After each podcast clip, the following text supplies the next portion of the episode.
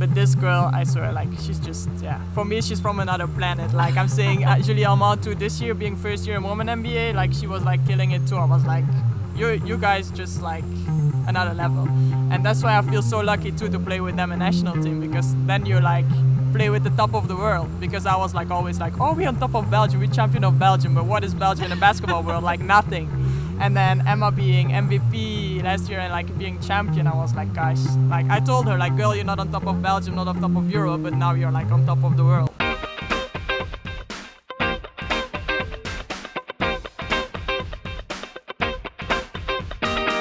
Another season in the books. The podcast featuring European professional athletes who pursue their university degrees at home or in the United States. We'll talk about the ups and the downs, the pros and the cons. We'll hear from each athlete as they talk about their journey through academics and athletics. I'll also be talking to coaches and getting their opinion on the subject as well.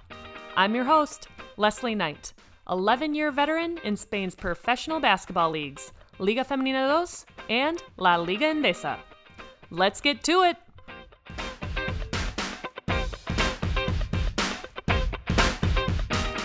Hey everyone, we're back with another episode here on another season in the books. This week, our interviewee hails from the land of chocolate, fries, waffles, and beer. Any guesses where that might be? If you guessed somewhere near Luxembourg, you're correct. Jana Raman was born in Belgium, and for the last 27 years, she's been living, studying, playing, and working near the city of Ghent. She's currently in her second professional basketball season in Spain, and if it weren't for the coronavirus, she'd now be able to say she's an Olympian.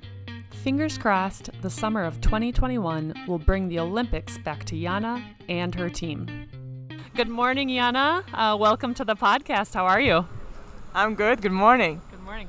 Can you say your full name for me, please, with your Flemish accent? My name is Jana Raman. Okay, what about your middle name? Yeah, I have like actually three first names, so I'm like Jana George Rosanne Raman. Wow, uh, that sounds like so. I, I I'm not familiar with Flemish, so the accent and the pronunciation, but it kind of sounds French, in my opinion, a little bit. Yeah, like actually Georges Rosanne, yeah, maybe it's French too, but yeah, we say it just more in the Flemish way. Georges Rosanne. It's beautiful. I really like it. It's like you're like what English, Flemish, some French, a lot of French probably, and your Spanish is pretty good too. So what is that? Four? Is there one that I'm missing?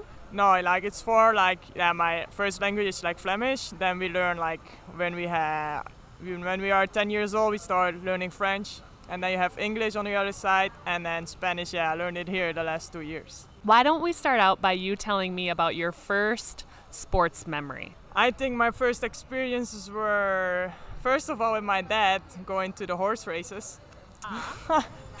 so I was always like, yeah, running around there. But then when I got older, I could go to the basketball games of my brother. So actually, that was like my first two sports that I was doing. I did a little bit of gymnastics, but I never really liked it. Okay. So the most like wonderful and like cool experience I had were like the horse races and the basketball of my brother. Uh-huh. So I'm assuming your dad was going and he was betting on the horses, or like did he? I've never been to a horse race actually, but you go and you're like, I don't know, you betting or cheering, or you just think it's really cool to watch these animals running so fast. I don't know. Yeah, my dad was actually more like the one who was like practicing with the horses. So like every weekend he was like going in the mornings to let the horses run like with the yeah how you say it in English I don't know like the little car behind the horses. So like in the I don't know how you say. Yeah, a little carriage behind it. So actually it was more like training them and then in the weekend we were just like going to like help a little bit to get them ready for the race and stuff. But like the races itself we were just looking at it and hoping that the horses were doing well. Okay. And did you ever ride? I was riding, but not like not in competition or something. I was just like if we had to go like from one street to another one, and normally the we were walking with the horse, I was just going to sit on it. But Do you remember if you had a favorite horse and what his or her name was? do you really want to know? we had like a horse, uh, like it was ours, like a little one, and we called it Raha Yato. and it was like my last name like Raman, and then my mother's last name Hanselaar, so it was like H E, and then Ja from my name Jana, and To from my brother's Tom. But this horse never got like into like races because it was a little too lazy to get in the races. so it was just like to uh, to like a little thing to try like ride around with the little kids and stuff. Okay. And what did it look like? Was it brown, black, uh, multicolored? No, it was a brown one with a little white spot on the head. So it was actually really cute. So did you like go out with your brush and brush its hair and braid its like mane or I don't know? No, I was not that girl. We were really like just the horse and we liked it, but this was not like it was our friend and like walk. Yeah, it was like in our garden actually. So every morning we could go there, but yeah, we liked it. But then when I started playing more professional basketball, like we did, yeah, we stopped like training them. And now actually when I'm like here in Valencia, first at Valencia, now here my dad started again. So it's pretty cool. That's awesome. It's very different. I don't think I know many people that have that sort of hobby or, you know, activity in their life. In Belgium, were you living or do your parents live in a house like in the countryside? I'm assuming because to have a horse, you can't just live in the middle of the city. No, like we don't live in the city. We live like I guess 15 20 kilometers away from the from Ghent. So actually we're close to Ghent but our house is like yeah a little countryside like we have a lot of like grass around and like uh, little fields and stuff. So it's pretty cool to live there. Oh my gosh that sounds like picturesque almost like a postcard. I'm thinking of belgium and like it's probably just beautiful. So did you guys have any other types of animals or did you have like fruit trees or i don't know tell me about it. Like actually at the house when we were younger and now we, we had chickens and a horse like now there's a horse too. And then in between, like we had like bunnies, and I think that's it. So like really ours. But for the rest, like yeah, it's all green around. So we have like one tree who's giving like cherries. Mm-hmm. Yeah, but it was already like standing there, so we didn't like do it ourselves. But I just like the garden, like it's just green and some plants yeah. and stuff, so it's like pretty green around us. Beautiful. Um, okay, so your first memory is kind of at the horse track. Uh, when did you start playing basketball? And I'm assuming you grew up in a sports-minded family. Yeah, actually, like my my father, my mom, my father's brother, um, like my nieces, like some of them were playing basketball, some of them were playing like soccer, but like my my my own family, like brother, mother, my father, they all play basketball. So like we really yeah we grew up with it but they never said like you have to do this or like like go basketball. You, I was playing tennis before. I was like doing some gymnastics and stuff, but in the end we end up like playing basketball. So the family, like my father's brother, he's like he was also like a really good basketball player. So they still following me too. And then like the rest of the family is like yeah they were playing soccer and stuff, but they are more like into yeah work now. They're not doing sports anymore. Is your brother older or younger? Yeah, my brother is older, three years older. And so is he still playing or he played like at a competitive level or Yeah, actually he played always like in our hometown, Laarne.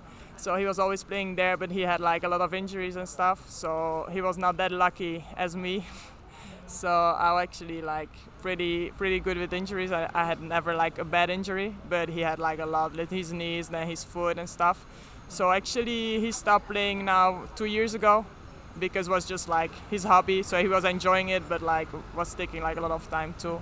And he just started like enjoying other things. Like i guess now he started crossfit so we will see what that brings. You're gonna go home and your brother's gonna be like the hulk you know crossfit. Those people are intense. Um, okay so how old were you when you started playing? And then when would you say you started taking it more seriously I started playing like no, actually it was like get to know to, to touch the ball. Like it was not really like basketball immediately, so I think I started that at five. And then yeah, the year after, like when we were six years old, we started like doing little competitions, like games against other teams.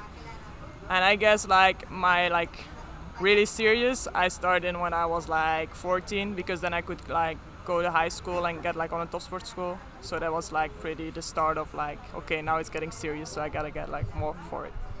Okay, we're to talk about this. So you went to a like high performance sports academy for high school and I'm assuming that's like um, I don't know if you've talked to people here in Spain about Siglo XXI uh, or La Blume, which is High Performance Sports Academy in Barcelona. They do basketball, but they do handball, volleyball, all these other sports. Your former teammate Queralt Casas, she went to um, Siglo XXI. You basically go, you live there, you eat all your meals there. Uh, they recruit you, so it's a scholarship, and you're there to study and to play. So, is that kind of similar to what your deal was in Belgium? Like it's kind of the same. So actually, you're going to the school and you're having like the, the lessons you have on school, but like the minimum. So you only have like I guess I had normally you have 32 hours of classes and i had like 24 i guess so and then you're doing like more sports so i actually like started my days having two hours and a half practice at night two hours and a half practice but i was never going to the club in between but then Friday night you were going home, practicing in your club, and actually were playing in the club. So you're not playing for the school. So you were like growing up in the school and getting like technically and tactically stronger at the school because you had like more practices, but the school didn't have a team. So you're like in the school, but you're paying everything yourself. I mean, my parents were paying my, my school and my, my club and everything. So it's not like you're saying like the scholarship you're getting, that's not like actually the same. So from my 14 till yeah 17, 18 years, I was on that school, and then college started. And you were living there Monday through Friday. Yeah, we were living like from Monday to Friday in the school, so you got to get in like Sunday nights, and you could go home Friday night after school. Interesting. So this was more of like a, I mean, it was a very, it was a calculated choice of yours and your parents to send you there, pay for it because I'm assuming it was more expensive than a regular school. Yeah. But it's like actually you so you gotta go through the selections and then like they yeah they select some players who can go there and like the first thought because like I guess all the parents think like oh my god like the school like the real school lessons are not as much as you have like in a normal school so should we do it because like school is important too and to have your degree so actually it was like I was like from the first moment they told me I could go, I was like, I want to go. I don't want to go back like to my school. I was the first two years of high school because I had to study a lot and like then practice in between. And like most of the time you were like, no, I don't want to study. I just want to go like go to practice and be there like three or four hours. So for me, I was like clear I wanted to go there. And my parents were like, yeah, but we don't know because of the yeah of the school and if it's gonna be like the same as you go to a normal school. So it was kind of difficult and it's also like you're saying more expensive. So, but I'm really thankful like they let me do it because I think like if I wouldn't do like the, the high school there, like I don't know if I would be like the same player now. So. And you lived in a dorm with like a roommate. Um, I mean, you were you were on your own when you were 14 years old. I'm assuming there were some obstacles, but looking at your face now, you're you look like you were pretty happy at the time. Yeah, like I was talking last week too with some friends, like because you're there like together, like yeah, in a dorm. First year I was like actually sleeping with a roomie, but then we moved from Antwerp to Leuven, and there you had like individual rooms. So there was like more on your own, but still you're like together with everybody, like room next to room. So, but I was talking to some friends and we were saying like actually we were complaining because we had to study, we had to go practice, you know, like it's every day like the same and the food is not that good and stuff. But we were like realizing now that actually was like one of the best times of our like our lives. Uh-huh. So. How far away was this school from your parents' house? like the first year in Antwerp, it was like one hour drives, but like when we got in, like in the dorm, it was like uh, like 30 minutes away from the school. So actually we were practicing and like in a dorm like 30 minutes away from school. Then we had to take the bus to get to the school, and that's why they changed to the whole school to Leuven, because there was like actually school uh, dorms and practice um, facility next to each other. So that was like just walking distance. Amazing. And then as you're progressing through these four years that you were there, what were you thinking like once you got into your final two years what were you thinking as far as you know, college being able to balance your sport with your academics? Um, did you have any friends that were thinking about going to the united states? And did you ever kind of think about doing that as well? Yeah like it's always like getting closer in your the last two years because they start asking you like what you're gonna do after um, and for me, like if I'll be honest, like I was now really interesting to go to the states because I had a few friends uh, coming back that were like three years older than me, and they like came back not the way I wanted, I guess. So I got like a few offers to go to the States, but it was not like, oh yeah, I really want to do it. And they kept asking me like, oh, you want to come like visit the college? And I was like, nah, not really. Like I just want to stay in Belgium. so I don't know, but it was just like that time. I guess I was like, no, because other girls they were really like, oh yeah, going to the States and this and that. And I was like, why? Like I don't understand. So I don't know, maybe it was the age I didn't want to go away from home or something. I don't know, but I was never really like interested. Like other girls, they wanted to go, but I guess like from my age, in the end, nobody went. But the girls like one year, two years older than me, there were a few that went there. Yeah, your story is interesting because so many people that I talk to, if they're given the opportunity to go to the United States, the majority of people that I've talked to say yes, they want to go. Um, but in your case, you're saying no. You know, I wasn't really that interested. N- you know, going to the United States in my opinion, isn't necessarily the the best answer. You know, you can stay in Spain, you can stay in Belgium, you can stay in Germany, study, play, and be close to your family and friends, and everything's going to be okay. You know, so I appreciate your honesty, saying that you didn't necessarily have that much interest in going to the United States because it's not for everyone, and everybody has to take their own their own path. So how were you able to do both, your academics and your athletics? Because I know in Europe that can be difficult, and that's the main reason why a lot of people do go to the States because they're able to study and play at the same time. So tell me about what that experience was like for you and how how did you do it? Yeah, actually, that's, that was another point to like not going to the states, like because I heard the degree they had in the states was not counted in Belgium, so that was also like a point for me. Like I don't know if I really want to like start again studying in Belgium.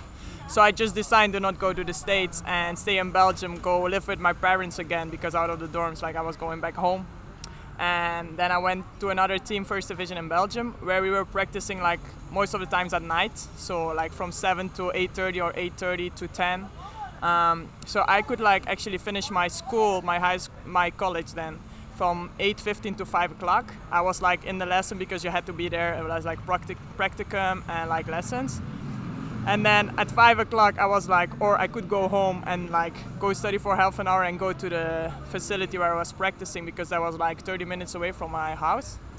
So most of the time like what i decided to go to do was like just like going from school straight to my facility where i had to train and just stay there like at the bar or like even just on the side of the court watching another practice and then like if I had to do like some tests and stuff, I was just like doing it that moment. I was sitting in the bar or like on the side of the court, or sometimes like even in my car.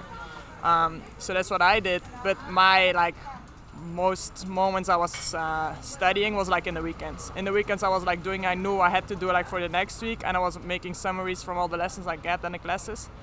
And that was actually like yeah my life. That's why I'm saying like like really student life, like what the people do in Belgium, like going out every evening and like have drinks and stuff. Like I never had that.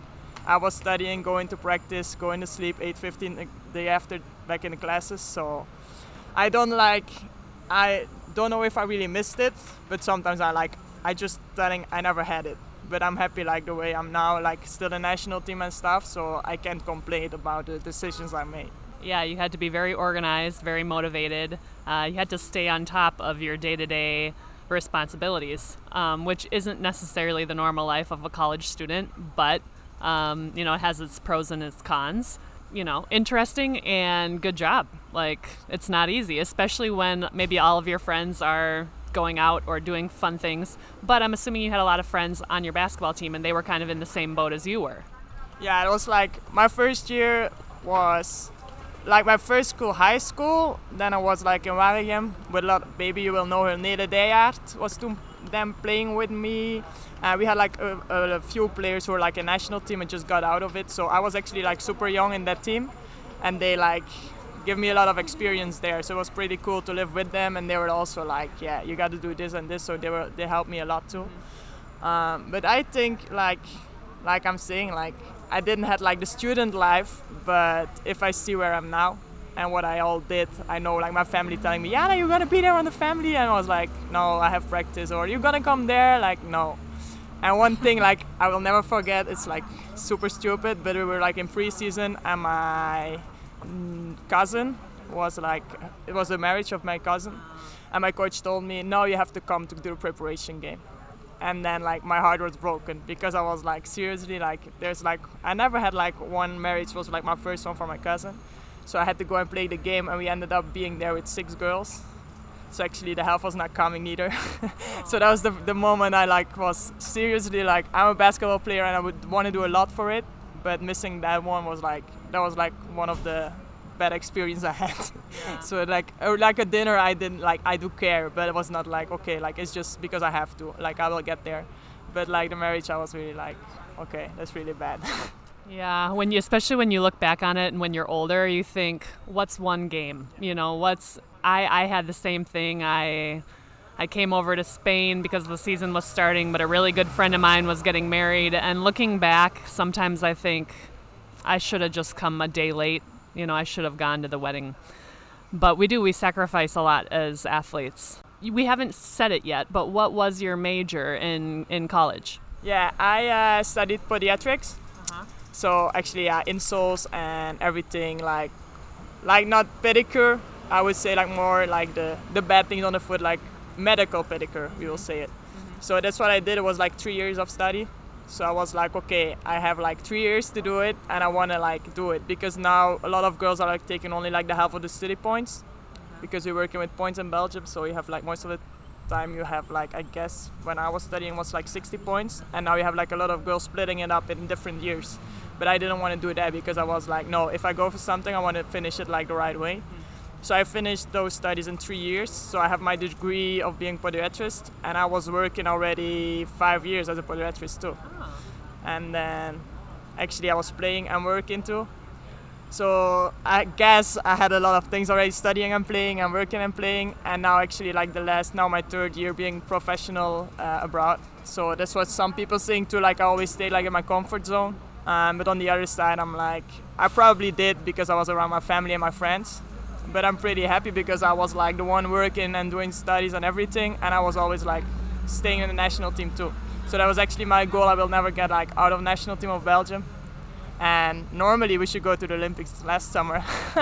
so that was like my okay, that's like my dream, and if I get there, that's like perfect. So I sacrificed everything. I don't care because I was on the Olympic Games. So I hope next year they're gonna be there, but I still don't know. yeah. So actually, yeah, I'm, yeah. Okay. Um, this is great because I'm learning so many new things about you. Um, when you were little, or before even going to college, did you know that I want to study about feet? You know, like some people, some people have a phobia and they don't even want to touch people's feet. But how, like, how did this interest come about for you? Actually, I really, I really didn't know what to study. I was like coming out of high school, top sports school, like having like less hours of, of classes. So I was like, I don't know if I will be able to do college because I was practicing on basketball a lot. But then I was like, if the state's like not really interesting and I don't want to like, like yeah, basketball and, and combine it. So I guess actually the school, you know, like college started, I will say 26th of September, and I went to 20 or 22nd of September. I go there, like just at everything that was there. And then I was like, actually, I want to do physio. But then I said, like, no, like there's like a lot of studying and like those books look like really big. and I was like, oh my gosh, if I have to go practice and go to study on my own and stuff, I was like, I don't know if I will be able to do it. And they said like, yeah, you should try, you should try it. But I'm like, like I said, if I start something, I want to finish it. So I just thought it would be like too heavy for me to do it so then I was looking what like what I had. Like when I was younger did I have problems or did I go to the dentist like to like to another doctor or something that I liked? And actually when I was 16 I had the world championship under 21 and there I had like a lot of pain in my foot. But I didn't want to say it because I was like 16 years I was there like it was like a big chance for me so I was like just keep going.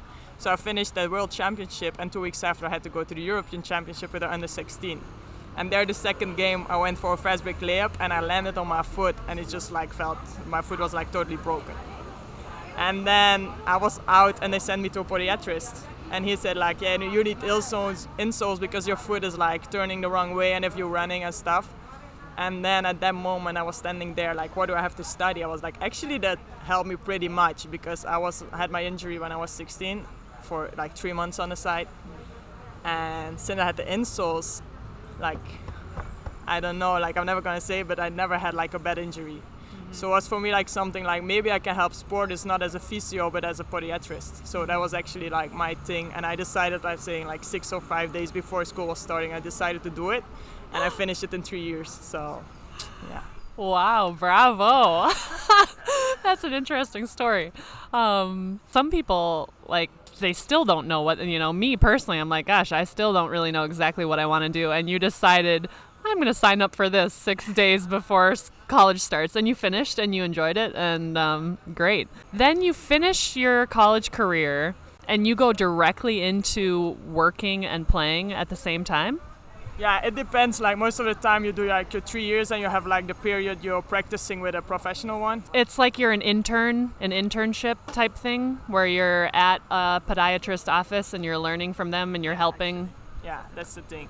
So actually, like I was going to that place, and I was like the first year you have to do like so many hours, second year more, third year actually you're more in practice with with a with a professional podiatrist so I was there and I was like, okay. And she was like, yeah, and how are you basketball? Because I was telling her, like, I have to leave that day at that time because I have a game or I have practice. So she was also like, she understood that I was like combining everything. So that was pretty, like, good for me because some of them are like, no, you have to stay till 8 o'clock at night.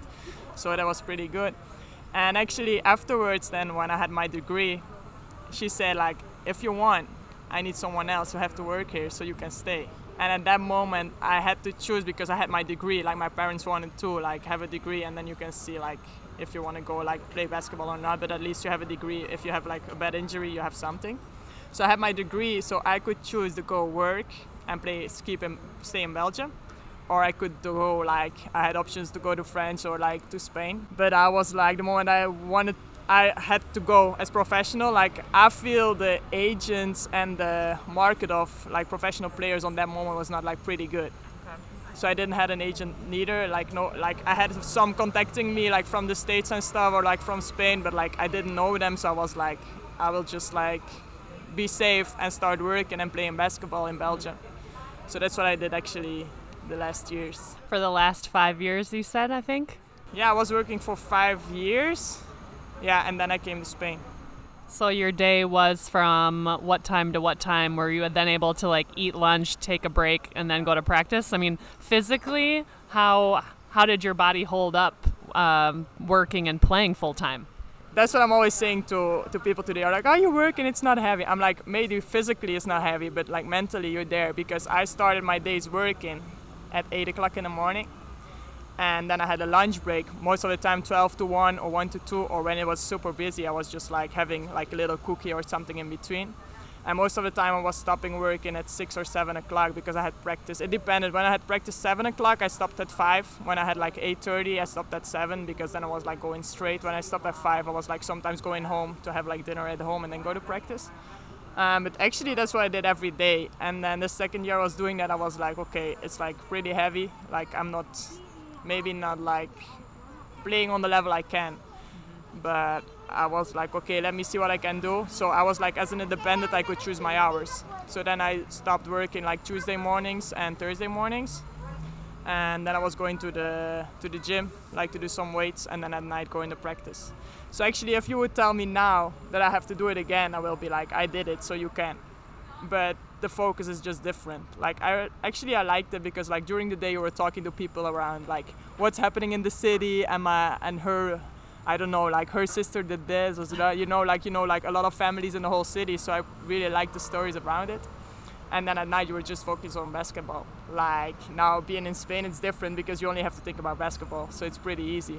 But when people asking me like what's the what's heavier I would say working is pretty heavy mentally and physically your basketball, but like being now professional in Spain, like physically you're actually more tired than mentally. So for me it's different, but I'm I'm pretty happy I had the experience already because I know what's gonna come after I stop playing basketball. Mm-hmm. And I think a lot of girls like are like, oh, I have to go study, or I just gonna go work, but they don't realize what impact it has on on their body and like mentally, just on your life.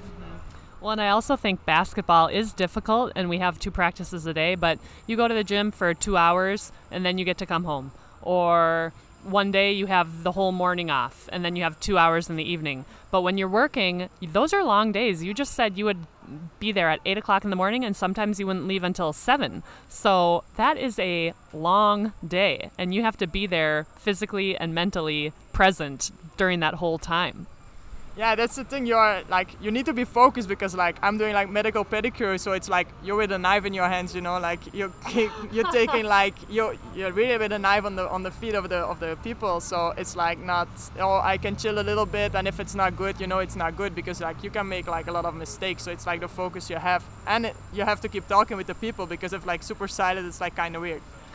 So it's just like there were long days but some of those days like i mean some days you have like all the people like complaining about their lives and you are like at the end of the day like geez everybody has problems you know like this day is terrible. And then on practice you're sometimes like okay like it's just not my day. Today coach i'm tired. Like everybody was complaining about everything like i'm done.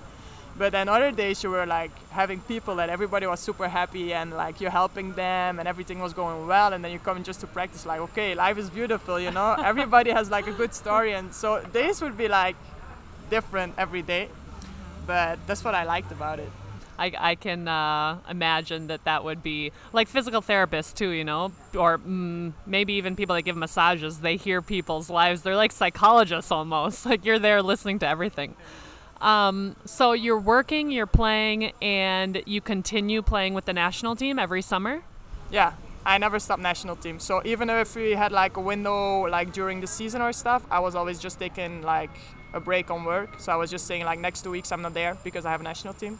So I never give up national team. I always was there, and like even for basketball practices, maybe once like every five weeks I had to go like to a little how you say where the older people are all together, yeah, like, like, in a, a, concentration camp. Well, like a, no residence or something where they all live together, and was just like okay, one day we go in there and we do like everybody uh, their their feet. So that was maybe one time every five weeks I, I was missing one practice. But for the rest I was always taking my basketball like in front of my of my work.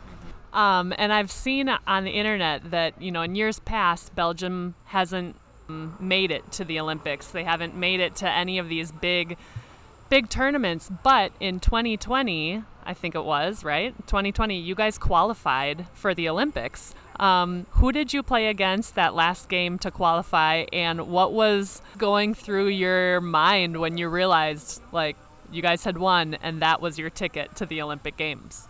Yeah, it was like in February 2020. So the cool thing was Belgium got to organize the whole tournament. So we were actually home. And it was like like Belgium women's basketball is now like really hype so for us it was pretty cool. And in February, like the whole yeah, like it was full. We had like all the crowd with us. We had everything with us, and we had to play. I remember like an important game was the game against Japan, and like actually for me it was my my best game I ever played for national team. So I think it was also like I knew I was working like since I was 16 years. I'm working for that moment and just that day even like with other other girls we were just like this tournament is our tournament and if we don't make it here like we will never get there. So for me and like for a lot of girls it's just like if we don't do it today it's it's like no, even for me yeah for me like 20 being 29 like it's now or never you know like it was so that game was like the one i realized me the most because i was like just we need to get it and we need the all right, so that final game uh, to go to the Olympics, uh, who was it against, and was it close? Was it uh, a blowout? Um, I'm assuming not. I'm assuming it was pretty close. Yeah, actually, there were three games. So the first was against Canada. We lost, so that was like actually bad because you need to be like the first of the group. So we lost against Canada. Next day was Japan. So we reacted pretty good because we won against them. And then the last game we had to win too because like the other games played, we had to win to be like qualified. And that game was against Sweden. So we won the game, I guess, by eight. And yeah, it was like pretty cool because I mean, the moment you're just getting closer and closer to the moment you win in the game, and you feel like, okay, like something big is gonna happen for us.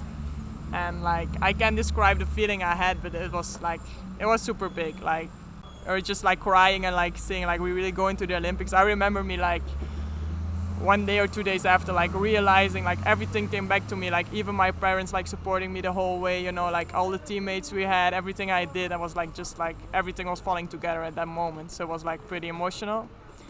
And then yeah i think march end of march start of april the covid came so then like everything goes like back okay like let's go girls. Like we were there and now everything fall apart. So it was pretty hard but yeah now we're here.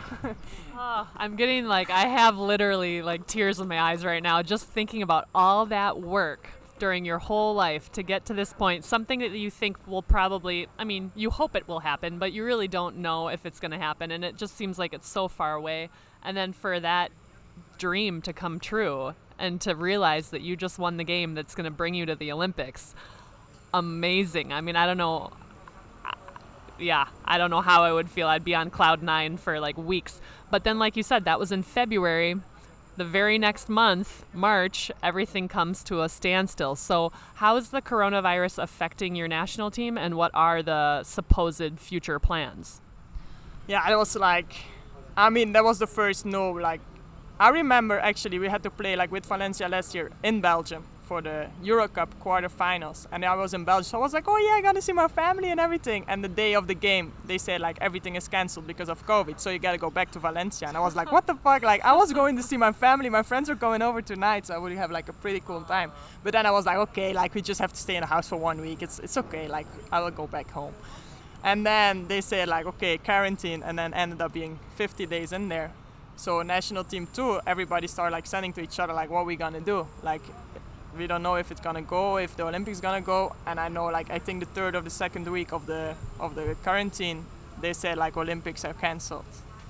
So I was sitting like in the sofa at the house and I was looking at my boyfriend and I was like, this is not true. Like that's impossible. Like I'm still hoping something's gonna change, but yeah, it was like reality. So I was like, okay, I was two days, I swear, I was like, I wanted to do anything. I was like, just, I'm sitting here, like, even just staring around, like, not, like, I didn't want, like, go to watch the news because there was, like, all about the COVID on it and canceled and the virus and stuff. And I was like, I'm done with it, you know, like, it's just like my whole life, my dream is like, it's gone.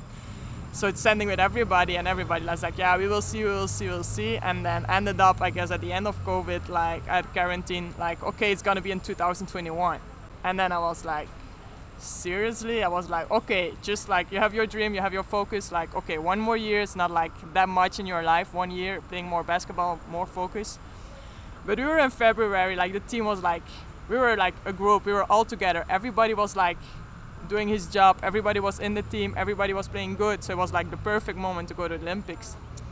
And national team being everybody abroad in quarantine, like in Spain, in France, in, in, in Russia, in Australia. So we were like, what can we do? They were like, oh, we got, we can do like there's lessons in a Zoom meeting, you know, like practicing. But be like, nah, like basketball-wise, not gonna help. You know, everybody keeps like practicing in the teams, so we will see what happens. And then we got back to Belgium, like the quarantine was still on, so we couldn't practice in the team. And then I guess in July we did a two-week training camp where we had like in two weeks seven practices because you had to do everything individual and stuff. So it was not the same, but we were just happy being all together and I see each other again and everybody like yeah motivated each other like okay keep going one more year because we will get there next year and that's the way like for me personally i was like okay let me stay just one more year in valencia. I'm fine. Like i'm here with my boyfriend. I can play basketball. It's okay. And then in the end valencia told me i couldn't stay the next year. So it was like another day that i was like okay like next thing is gonna like try to get me down and I just told my boyfriend like I don't know if I want to keep going because like first Olympic got cancelled I was working then I can stay here in Valencia so I don't know what's gonna happen but like actually I'm done for the moment. So I had like two weeks of no goals just practicing trying to be in shape and wait what's gonna come for me. And then like in the end yeah Madrid came like and they asked me if I want to like come here and play here and like they're gonna take care of me because they know what my goals are so I was like pretty happy with this offer. So now I'm here in Madrid and like I'm having pretty cool team, so I'm super happy.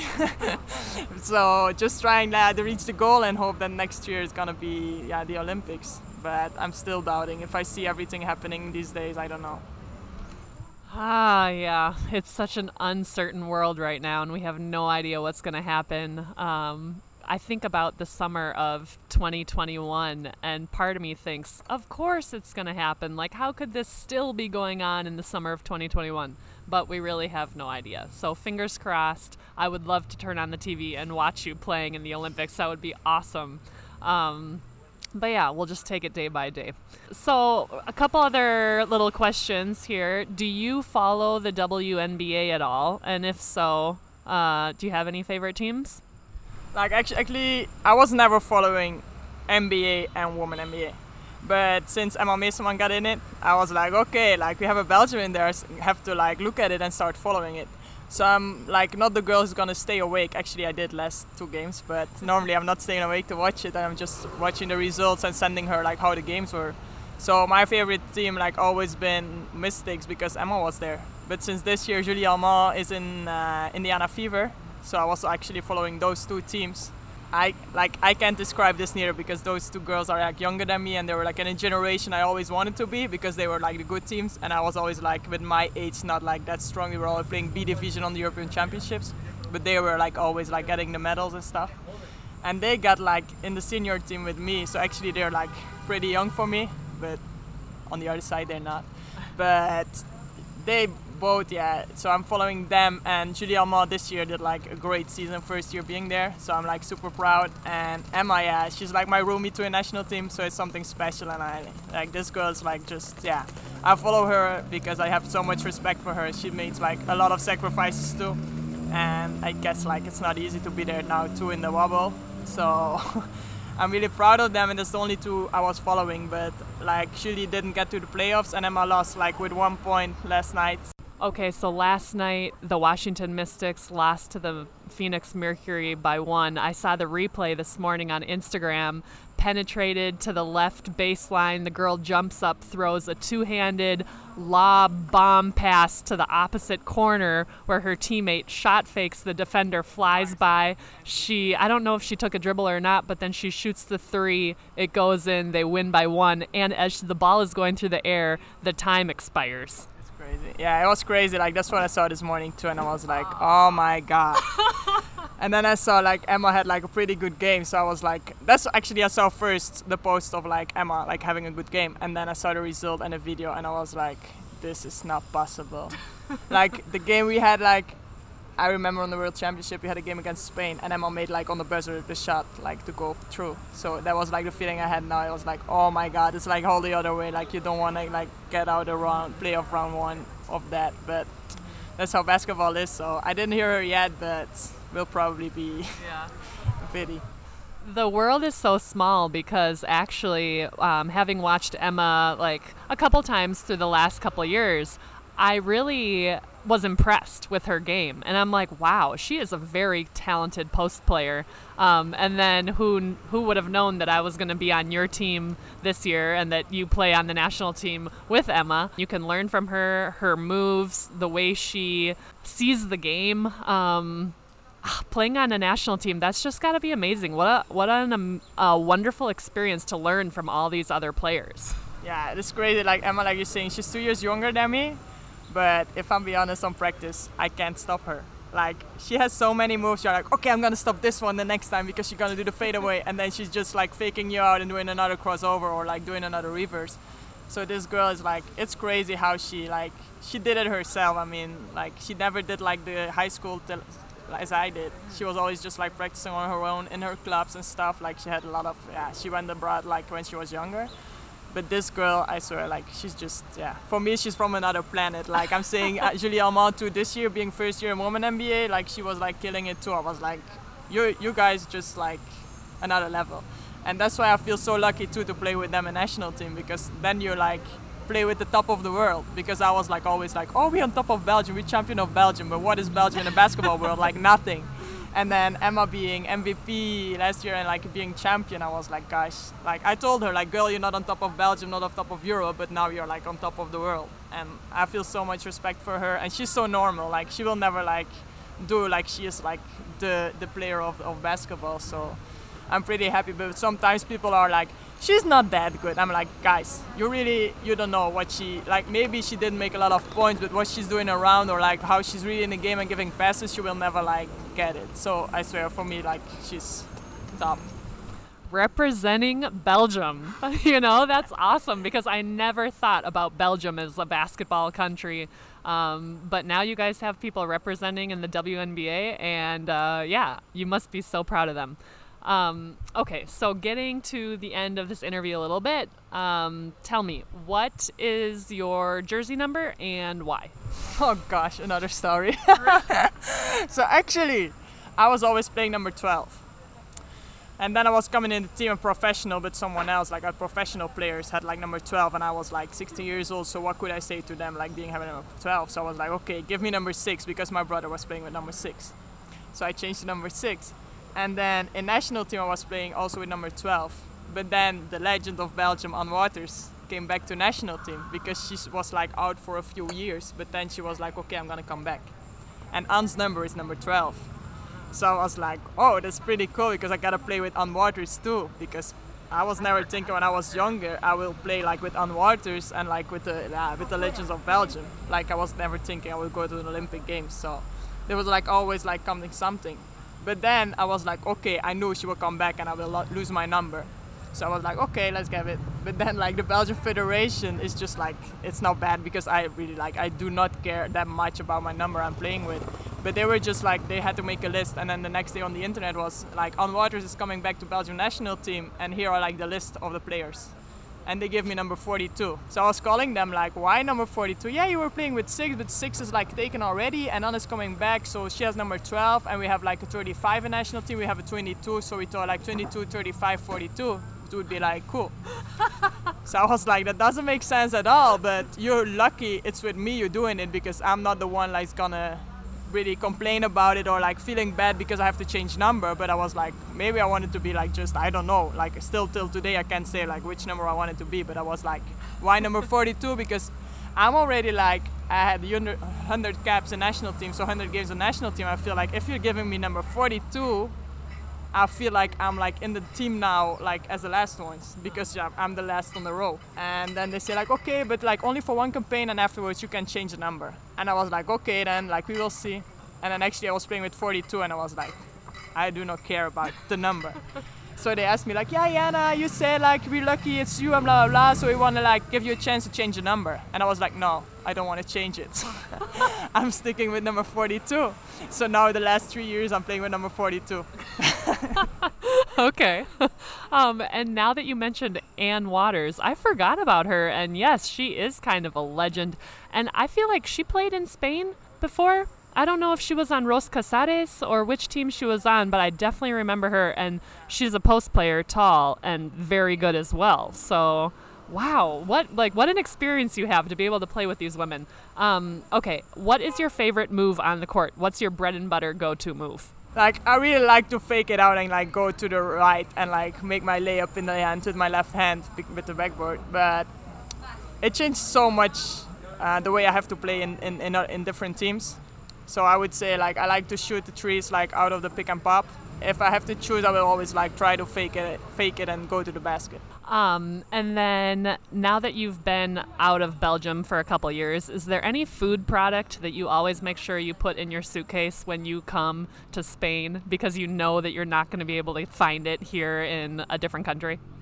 Nah, not really. Like we're not that far away from Belgium either. So actually, I'm like I can go and some people coming over. So the most things they're gonna bring is like the chocolate but it's not I'm like like I have to take it to Spain because it's not gonna be there. So actually, I just adapt most of the time just to the food we have here. It's different, but the thing I'm missing the most and that you can take is like the meat.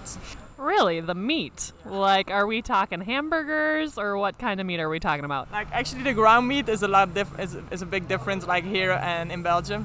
So I really like it. So that's actually the thing. I'm like getting to Belgium. I'm like, okay, let me get some ground meat and on the other side we have like yeah i don't know how you say it it's préparé we call it like préparé it's like some mixed meat too with some yeah with a taste on it i don't know how to explain it but it's like typical belgium and i really like it too and that's like the ones yeah for sure the fries like that's the one like i will get back home that's the things i will go for but it's not that I'm like, okay, let me take in my suitcase like those, like yeah. Let me bring some some ground meat in my suitcase. um, okay, and then um, now that you've been in Spain for a couple years, I'm just curious: is there like a word or a phrase that you've learned in Spanish that you really enjoy, that you think is funny, that sounds funny, or maybe even a phrase in Spanish that you understand what it means? but you don't have a similar phrase like that in Belgium, and you're like, oh, I wish we had this in Bel in in Flemish, but we don't. Like actually, I came to Spain and I was like, I have to learn Spanish because I didn't know one word. Yeah, the first thing I was learning, I was like, yeah, hi, hi, how are you, and all those stuff. Then one thing I was like just funny because like I was home and they told me like, quédate en casa, and I was like, what? Like, what are you saying? Because I was like a really difficult word for me. And I was like, quédate en casa. It's like one word or like, I don't understand. So actually, the first words I was like, okay, like I will try to understand, but I couldn't. And most of the time, my just my funny part of understanding Spanish was like because I have so much like short words that for me sometimes it was like it's one word, but actually it was like like three things and it was like a whole sentence. So I don't realize like I just like the the quédate en casa, but like a real sentence we don't have in Flemish. I I think my Spanish is not good enough already to have like those expressions and stuff to understand it. But I like the Spanish, like, and for me, I guess because I'm talking French too, it's like a little bit easier to like get to know Spanish because it's some things are like kind of similar. Mm-hmm. But yeah. And for all of our listeners that don't know what quédate en casa means, we've used it a lot during the coronavirus because it means stay in your house. stay in your house. Quédate en casa. Um, muy bien. And last question Are there things from the Spanish culture that you have now kind of adapted into your life? Like, what, what do you appreciate or what do you like about the Spanish culture that maybe you didn't think about or you didn't do living in Belgium? Just the life and the speed of living. That's what I mean. Like, when I was in Belgium, I was starting at 8 and like coming home at 10 at night. And here in Spain, I feel like if you wake up at 8 in the morning, like, there is just nothing to do everything is closed, you're like, I want to go to the supermarket. Oh no, it's only opening at 9 or 10 o'clock. Like in Belgium, we would be like already done with our like groceries. So, and I mean, here, if you're standing in a row, like everybody is just like standing in a row. It's like we're not we're not in a hurry. Like it's okay. We're just chilling. We're sitting on a terrace. Like we have time. Like we can be here from two to four. I don't care. Like in Belgium, if we have a break, we are like, okay, we have one hour to go. Like ask our food, like coming out fast, and we have to go there. If you're in the road, like oh no, there's five people in front of me. I gotta go somewhere else. And just in Spain, it's everything is like so relaxing, chill for me. It's such a big difference uh, to Belgium. So that's for me like pretty. That's what I'm telling my friends too. Like coming with her husband to Spain because we have two other friends now. The husband is playing in Spain. You will not. You will like after one month you will know why Spain is like so easy to live because there is no hurry. You have time. Stores are open till 10 o'clock at night. Because in Belgium too we open maybe at 8 but we close at 6 or 7 o'clock. So that's like for me the big difference and I'm like okay Spain is like super chill. Yeah, I agree. Um, I think it would be a little different if you would talk to somebody who was working full time, um, because we do have teammates that are like going, going, going throughout the whole day. And in Madrid, it's a big city, and the distances and the traffic and whatnot. But yeah, I do agree. It's it's definitely more calm than it is in the United States. And people have no problem sitting down and having lunch for two hours. They have no problem whatsoever, and they are not in a hurry to get to the next place they need to be. And right before we, we finish, give me a tourist recommendation or tell me what's so great about, uh, do you pronounce it Ghent? I saw that it has a beautiful castle and a river that goes through and like cobblestone streets and just really pretty looking buildings. Um, would you recommend that I, I visit Belgium someday? I guess I guess you just said it. so actually, like the river going through the city is like called the Graslei Korenlei, it's like it's yeah it's pretty. It's just super cool. Like you have like the old houses like and the water in like in the middle. So it's pretty cool. And the castles you have like on one point like in the city you can see like the three towers. That's like the coolest spot of the city. So i mean you don't have to go for five days to Ghent but if you're there for three days you will like for sure enjoy like the things who are there. Like the things you were just like saying that's really how Ghent is. So that's why i like so much about it Good deal. Well, Yana, thank you so much for your time, and I wish you the best of luck in 2021, and I really hope to be seeing you in the Olympics.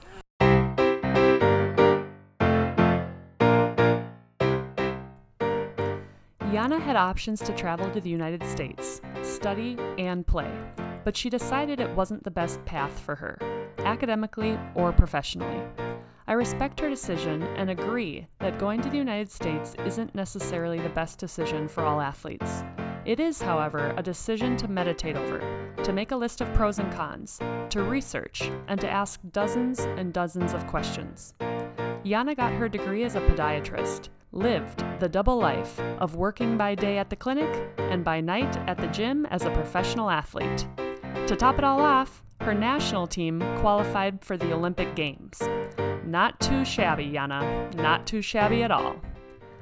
And that's a wrap for this week here on another season in the books. As always, you can find us on Spotify, Stitcher, Apple Podcasts, and almost anywhere else you get your podcasts. And if you enjoyed the show, show us some love with a five star rating or by leaving a comment and letting us know what you thought.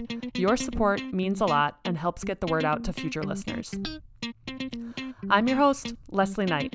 Thank you for tuning in, and please have a great start to your week, or whenever you might be listening to this episode. Take care, and we'll see you back here la semana que viene.